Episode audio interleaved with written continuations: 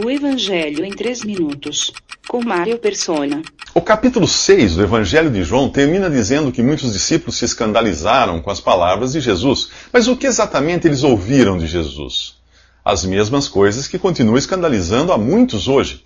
Compare o que Jesus diz no capítulo com aquilo que as pessoas acreditam, e você verá que as opiniões não mudaram muito desde então. Primeiro, eles perguntam quais obras precisam fazer, pois acham que a salvação é obtida por boas ações. Jesus responde que só uma obra é necessária, a obra de Deus, que é crer naquele que Deus enviou. Eles acham que Jesus é um ser humano qualquer, nascido de uma relação entre José e Maria. Jesus afirma que é o Filho de Deus que desceu do céu. Eles acham que seguir alguém que multiplica os pães é garantia de pensão vitalícia. Jesus os exorta a buscarem não a comida que perece, mas a que permanece eternamente.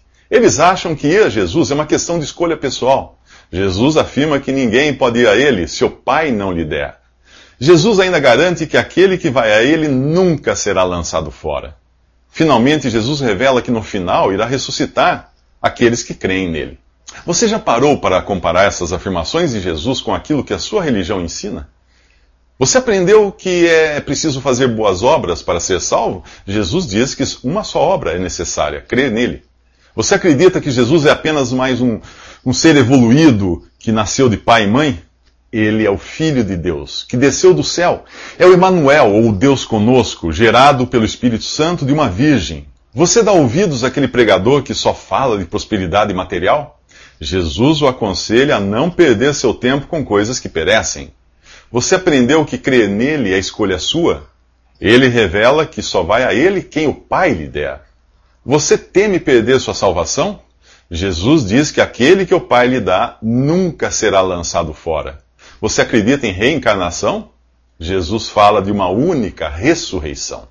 Como se não bastasse, ele diz que é preciso comer sua carne e beber seu sangue para ter vida eterna. Isso significa que só obtemos vida através de sua morte, e não da imitação de sua vida exemplar.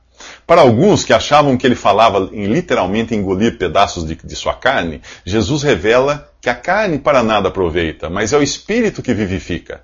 Além disso, como iriam comer de sua carne, de sua carne material, quando vissem o Filho do Homem subir para o céu com corpo e tudo?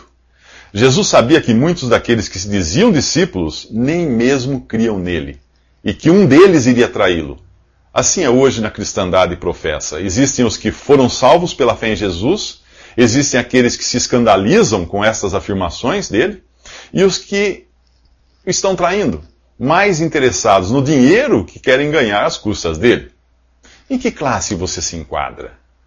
Nos próximos três minutos, Pedro fala do seu interesse em Jesus e nada mais. Visite www.3minutos.net.